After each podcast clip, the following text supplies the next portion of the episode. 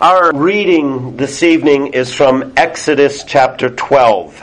And I'm actually going to begin at verse 12 down to verse 28. And this is the institution of the Passover, what we would call a sacrament concerning God's covenant of grace in the Old Testament times before Christ came in the New Covenant and instituted the Lord's Supper. The evening's message and the next three messages are on the sacraments. Tonight is an, in, an introductory sermon to that end, and then we will be looking at both baptism and the Lord's Supper. But this passage really reflects something of the nature of how it is a means of grace in the hands of our God. So, Exodus chapter 12, uh, beginning at verse 12 to verse 28. Hear the word of God. For I will pass through the land of Egypt on that night, and will strike all the firstborn in the land of Egypt, both man and beast. And against all the gods of Egypt I will execute judgment. I am the Lord. Now the blood shall be a sign for you on the houses where you are. And when I see the blood, I will pass over you, and the plague shall not be on you to destroy you when I strike the land of Egypt. So this day shall be to you a memorial. You shall keep it as a feast to the Lord throughout your generations. You shall keep it as a feast by an everlasting ordinance. Seven days you shall eat unleavened bread. On the first day you shall remove leaven from your houses. For whoever eats leavened bread from the first day until the seventh day, that person shall be cut off from Israel. On the first day there shall be a holy convocation, and on the seventh day there shall be a holy convocation for you. No manner of work shall be done on them, but that which everyone must eat, that only may be prepared by you. And so you shall observe the feast of unleavened bread. For on this same day I will have brought your armies out of the land of Egypt. Therefore, you shall observe this day throughout your generations as an everlasting ordinance. In the first month, on the fourteenth day of the month at evening, you shall eat unleavened bread until the twenty first day of the month at evening. For seven days no leaven shall be found in your houses. Since whoever eats what is leavened, that same person shall be cut off from the congregation of Israel whether he is a stranger or a native of the land. You shall eat nothing leavened. In all your dwellings you shall eat unleavened bread. Then Moses called for all the elders of Israel and said to them, Pick out and take lambs for yourself according to your families, and kill the Passover lamb. And you shall take a bunch of hyssop, dip it in the blood that is in the basin, and strike the lintel and the two doorposts with the blood that is in the basin. And none of you shall go out of the door of his house until morning. For the Lord will pass through to strike the Egyptians. And when he sees the blood on the lintel and on the two doorposts, the Lord will pass over the door and not allow the destroyer to come into your house to strike you. And you shall observe this thing as an ordinance for you and your sons forever. It will come to pass when you come to the land which the Lord will give you, just as he promised, that you shall keep this service. And it shall be when your children say to you, What do you mean by this service? That you shall say, It is the Passover sacrifice of the Lord, who passed over the houses of the children of Israel in Egypt when he struck the Egyptians and delivered our households. So the people bowed their heads and worshipped. Then the children of Israel went away and did so. Just as the Lord had commanded Moses and Aaron, so they did. And there is to us God's holy, inerrant word. May He bless it as we hear it read. You know, one of the greatest problems that is a constant issue in our hearts is the issue of idolatry. Even when it comes to the signs of Christendom. If I was to ask you this question, what sign or what symbol strikes you as most clearly representing Christianity? what would you say? And I speculate that for most of you, you are thinking the cross. Isn't it interesting that though Jesus died on the cross, that that's not the symbols that God has given us to speak of Christianity. What are the symbols? Baptism and the Lord's Supper. Isn't that interesting?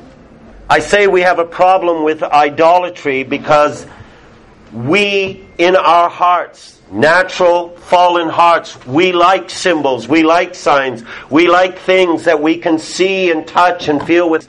And often what happens is that what they're supposed to represent gets lost and our hearts cling to the objects that we can see and touch and feel.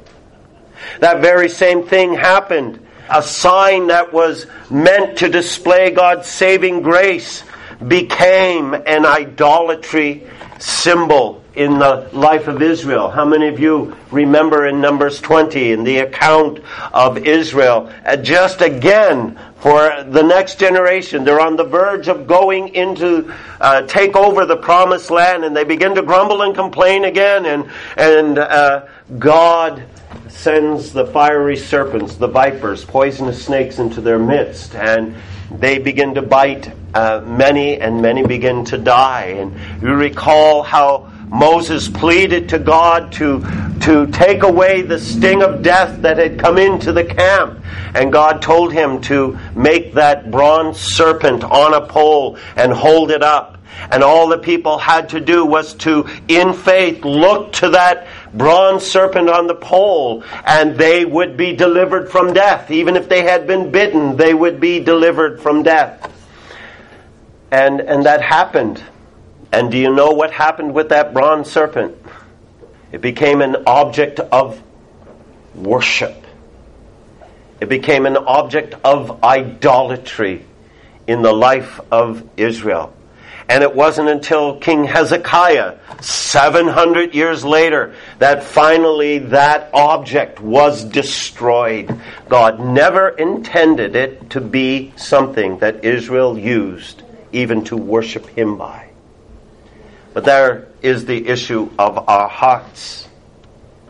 We are studying this theme about ordinances, means of grace, the things that God has given to us that He uses to bring forth the benefits and the blessings of His salvation in Jesus Christ into our lives. Things that we are to be committed to as well as His, as God's people to utilize within our lives.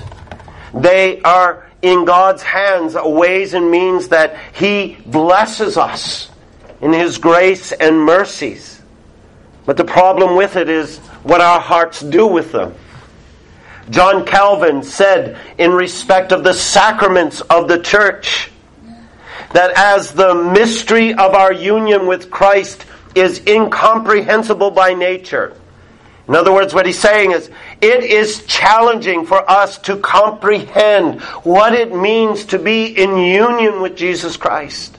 It's not something that we can simply explain and people get. As it is incomprehensible by nature, so He, so God, exhibits its figure and image with visible signs adapted to our capacity.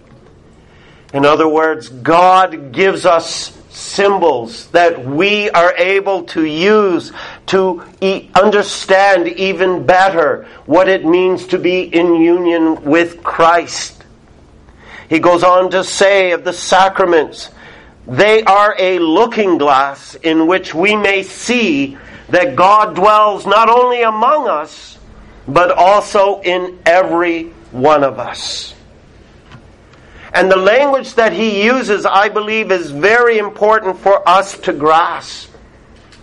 When it comes to understanding the sacraments, it's not so much about what we are doing or getting from them, as it is about what God uses them for and how He uses them to bless us.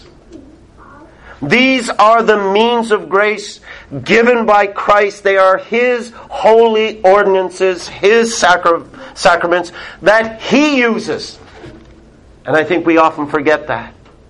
It's one of the things that I really appreciate. And congregation, you have heard this before, but it bears very much in respect of the sacraments. Twice we heard it from our text that Israel was called in the institution of the Passover to hold this feast in memoriam for the way that the Lord had delivered them out of bondage and out of slavery. The deliverance of Israel from Egypt was the great prefigurement of the work of Christ on the cross. And what were they instructed to do? They were told how they were to get rid of the leaven, get rid of that which was a symbol of sin.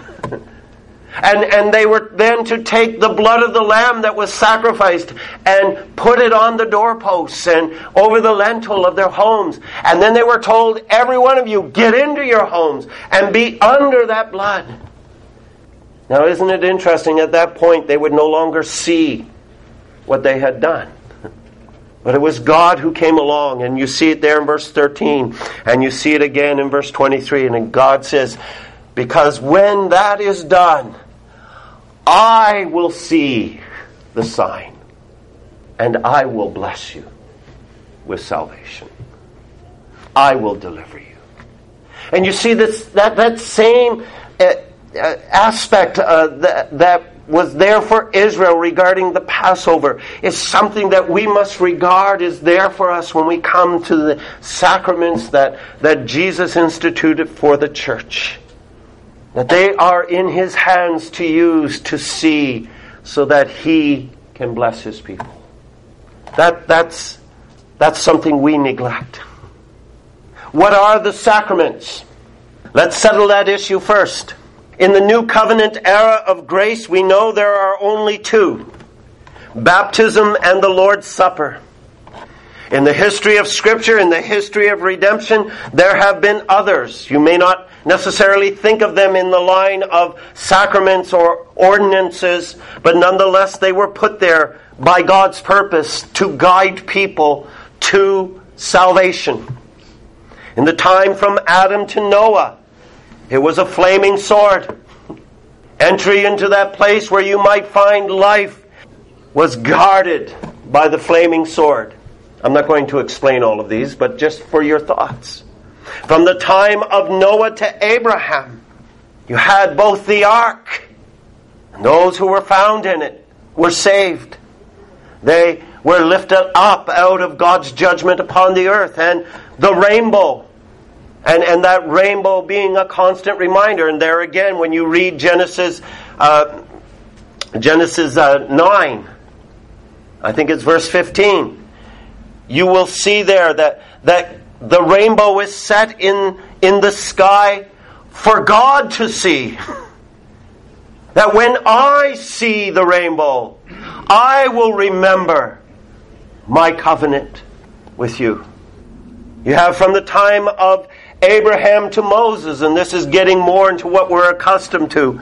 But the sign of circumcision, uh, a cutting away of the flesh, uh, a sign that emphasized the work that God would do to cut away the foreskin of our hearts, to deal with the sinful corruption that we are born in. And you have from the time of Moses to Christ the Passover as it's being instituted here. To be an everlasting ordinance, and the way it's everlasting is how it is prefiguring Christ, who is the eternal sacrifice for his people. All of these were, were there representing in, in various ways the work that Jesus would do in saving his people. Now, I say there are only two baptism and the Lord's Supper. That is not without debate in the realm of Christianity. The Roman Catholic Church and the Eastern Orthodox Church have seven sacraments. Now, they are baptism, confirmation, or chrismation. That's what the Eastern Orthodox calls it. I didn't know. I knew they had confirmation. I didn't know they called it that. But uh, baptism, confirmation, Eucharist, penance, marriage, extreme or holy unction, that is the anointing of the sick and dying, and holy orders, that is the ordination of men to priesthood. The problem with their number of sacraments is that not everyone participates in all of them. Uh, there's a, quite a number that only a few get to participate in. But that's the least of the problems. The problems with many of their sacraments is that they are of tradition. They are not instituted by Christ, but by men. Why we say that there are only two sacraments, baptism and the Lord's Supper, is because these are clearly expressed by Christ to be done in the church and by the church until He returns. They are a holy ordinance. If you have your bulletins, please open them or turn to the back. And uh, we're going to be uh, looking at these two questions, Larger Catechism 161 and 162. But uh, begin with question 162 when it asks that question what is a sacrament? A sacrament is an holy ordinance instituted by Christ in His church to signify, seal, and exhibit unto those who are within the covenant of grace the benefits of His mediation. In other words, the sacraments are holy. Uh, and, and Christ is the one who has set them in the church to be used by the church.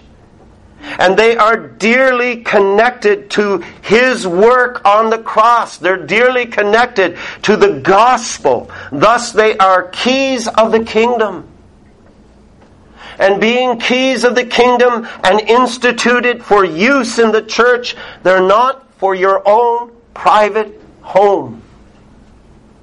You hear sometimes of men who will baptize their children in their bathtub. They're not ordained to that end, but it's done out of sentimentality. It's not a baptism. It's not one sanctioned by Christ. You hear of people who will celebrate the Lord's Supper in their homes or have these private communions. But they're not under the authority and oversight of the church, not sanctioned by Christ. They belong to the church and to the community of God's people because Christ has set them apart for His church. And, and they are as, as you see in that uh, catechism question, they are purposed to represent the work of Jesus Christ in saving his people. They are, first of all, signs. You see that there. They are to signify. They are signs, a visible sign. That I would say, dear Christians, they, the baptism and, and the Lord's Supper they are more, more sacred to the church than the cross. than holding up a cross. Because they represent what Christ did on the cross. I know we, I'm, I'm not trying to say we can't express it that way, but I think we need to be careful that we don't elevate things beyond their measure, which we're prone to do. They are visible signs of the grace that Jesus effects for us. Water. What do we do with water? We, we clean ourselves. What is Christ signifying with, with the waters of baptism? Two things. He is signifying His power to cleanse, and He is signifying that the one baptized is now in union with him. And do we understand how precious those signs are? And I always like to challenge people in respect of baptism. Do you see your baptism? You don't, do you? You know it's been done to you, but do you see it today? And, and we rightly say, no, I, I can't see it. But it comes back to this point who does see it? Your God your Lord, your Savior. And in he is seeing and remembering that the name of the Father and the Son and the Holy Spirit has been set upon you. You are now his. And he hasn't forgotten that. Don't you forget it sometimes? But The Lord hasn't. And he hasn't forgotten the promise that comes with it. I will wash you clean. You see, you see the import of, of these sacraments, what they're to mean for us.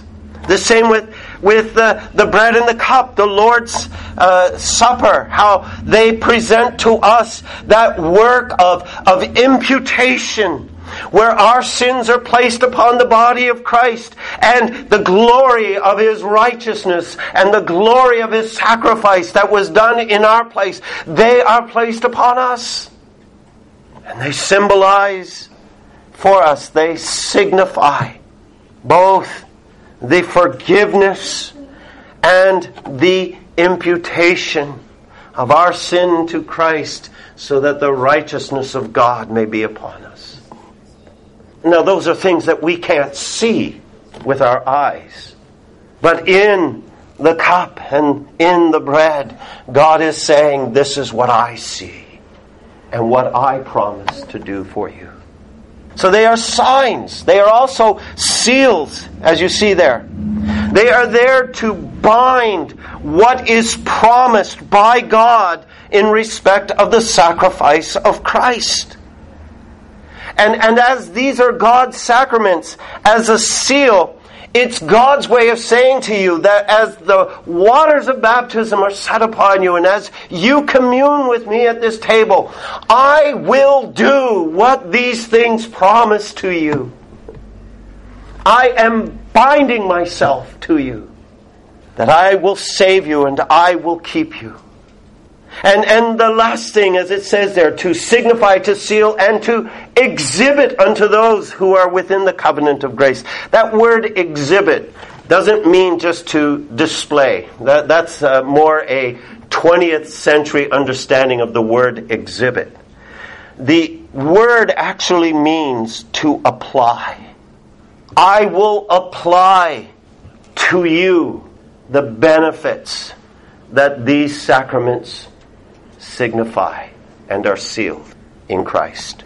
You see a measure of that in our text from Exodus 12 when you get especially down to verse 22 and 23. As the, the blood of the Lamb was applied to the door, door and entry of the house, God said, I want to apply the promise of this blood to all who come under it. And God wanted them to be under a sign and that in being under that sign, he would apply his grace. And what was the grace he applied there? That all who were in the house under the blood, within the covenant of grace, he would save. He would deliver. You see, it's, it's the work of God. It's grace being applied to us.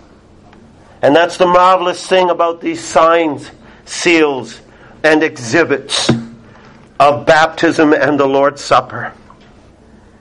In the hands of God, they are used by Him to do what they promise in our lives. Isn't that marvelous grace? And what are those benefits to us? Again, look at, at question 162. There are four that stand out, but it's the latter portion. What are the benefits of Christ's mediatorial, his high priestly work toward us. And there are four. And they deal, first of all, with our faith, to strengthen and increase our faith. You know what faith is? Uh, to borrow Hebrews 11, verse 1, faith is the substance of things hoped for, the evidence of things not seen. Faith is us reaching out with our soul to simply believe what God has said He would do for us and to lay hold of those things that we can't see or touch or feel with our hands or any of our senses. Can you see your eternal life? Can you see the forgiveness of your sins? No, those are things that we experience by faith within our souls to know God is being true to His Word. And it is with these sacraments that God comes to bestow upon us such blessing, a strengthening and increasing of faith. These sacraments, actually, if I can put it this way, these sacraments give sight to what we believe. God will wash away my sins. God will see that all my sins are upon His Son, and the blood that He shed will indeed bring forth that forgiveness that I need. We can't tangibly see these things, but in the sacraments, they are there to strengthen and increase our faith in Jesus and what He has worked for us on the cross and what He continues to do for us in our lives. They also bring forth the benefit of new obedience. You see that there, a, a, holy ordinance instituted by Christ to signify, seal, and exhibit an obligation to obedience. Baptism what does baptism obligate us to? uh, you can uh, write down these, these verses, but if you were to turn to uh, Romans chapter 6, the theology of baptism that Paul brings out there. And he says, you know, uh, do you not know that as many of us as were baptized into Christ were baptized into his death? Therefore we were buried with him through baptism into death, that just as Jesus was raised from the dead by the glory of the Father, even so we should walk in newness of life. What does your baptism begin to work in your life? Or what should it work in your life? A desire to walk not in sin, but in righteousness. And as sluggish as you may be to that, with your baptism, Christ is working to move you in that way. It doesn't just obligate us. Again, think of this. Christ is urging you on to newness of life because you are in union with Him. And the same with the Lord's table. If you were to turn to 1 Corinthians 10, and, and this is a passage that we will use a fair bit in just rehearsing some of these things, but in 1 Corinthians 10, verses 14 to 22. That call to flee from idolatry. Because, why? Because we have communion in the blood of Christ. We have communion in the body of Christ. We no longer are part of this world. And every time we come to the Lord's table and eat and drink of Christ, Christ is saying, now flee the idolatry of this world. You no longer belong to it. Your union with Christ has separated you from this world. That's why one of our prayers at the end of the Lord's Supper is always, May we rise from this table to walk as becomes the children of God. Because Christ is effecting that purpose in our lives. And the third thing you see from that catechism question uh, a new loving obedience, a union that we share together as believers in the Lord, where we are, uh, as it says there, testifying and cherishing our love and communion one with another. Baptism, again, uh, brings us all together under the lordship of Christ as a household of faith. How are God's people known? who are we in union and communion with? Those who have His sign on them. Those who bear the name of the Father and the Son and the Holy Spirit. And these are ones that we are to especially regard as the household of faith and to do good to one another.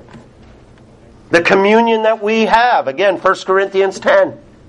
The communion that we have in the body and the blood of Christ, it is a shared communion. Even though we are many, we are one body because we all partake of Christ. The Lord again uses His sacraments to teach us those very ones that we are to love, the very ones that He has loved and given His life for. And holiness, to distinguish them from those that are without.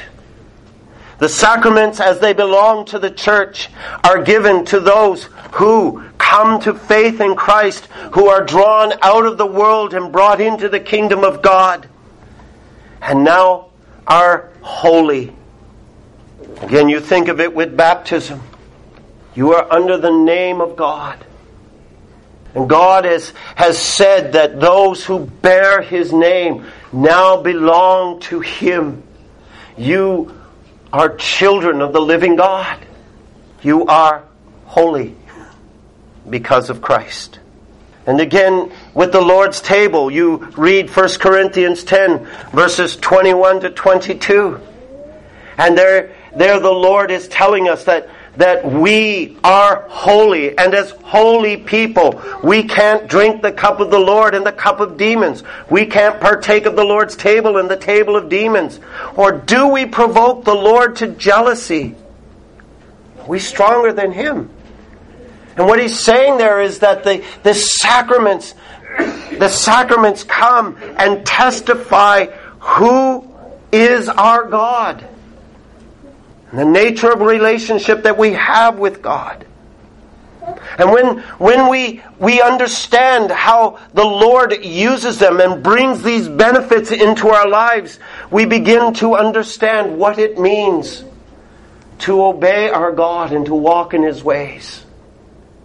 To comprehend the blessings of grace that, that Christ has for us. You see, these aren't just simply symbols that we take upon ourselves. Baptism is not a talisman that brings you good luck at some point in your life. That's superstition. The Lord's table, in and of itself, is not able to communicate to you the grace of Christ's sacrifice. They come they come in the power of Christ to either be a blessing or a judgment against us. If we participate in these signs and seals and exhibits without faith in the Lord Jesus Christ and without a, a, holiness before our God communicated to us in Christ, they bear judgment in our lives. If you take the name of the Lord in baptism and turn away from God and live in this world, what has God said in, in His commandment? Do not take the name of the Lord your God in vain, for the Lord will not hold you guiltless who takes His name in vain. There's judgment to that. There's judgment to the table if we do not examine ourselves. Am I in Christ? And am I striving in my life to love Him with all my heart, soul, and mind and strength? To walk in faithfulness with Him. To be humble and faithful and submissive to Him. God will hold you guilty for the body of Christ. But if we are, in humility, receiving these signs and seeing them as that which communicates to us a knowledge and a sensibility and a holiness of the, grace that Christ has for us, He will bless us. and He will bring forth these blessings of, of uh, strength and faith and obedience and loving communion and, and a holiness before this world. It's what He wants to do in and through them. That we dare not forget as uh, we come to the other catechism question there, questions 161. We do not want to forget what makes the sacraments effectual. In other words, what makes them a blessing in our lives. And I know most would, in looking at the sacraments, consider the human side of the equation. We often in, in the church focus on what my faith exercised brings to the sacrament. We have that issue, you know, with what we term with baptism, whether it's believer's baptism or adult baptism or infant baptism. Faith in Christ is a vital aspect in receiving the sacraments. Faith in Christ is called for by us. The lack of faith brings judgment. But it isn't our faith that makes the sacraments effective. It is God. And that's what this catechism question teaches us from Scripture. God is the one who, by the working of the Holy Spirit and the blessing of Christ, who instituted them, God is the one who effects his purposes in our lives with these sacraments. The Holy Spirit comes and works. He is the one who does the inward washing and regeneration that baptism signifies. He is the one who brings strength and nurture to the soul and speaks to the heart of the love and joy and peace that Christ has for you. He is the one who works to accomplish in the souls of God's covenant people all of the grace and the mercies and the benefits that Christ has for for you. And our faith in respect of baptism and the Lord's table is not what we bring to it, but in the God who is the Lord of these sacraments. 1 Corinthians 12 13 embraces both sacraments together, but listen to what he says there.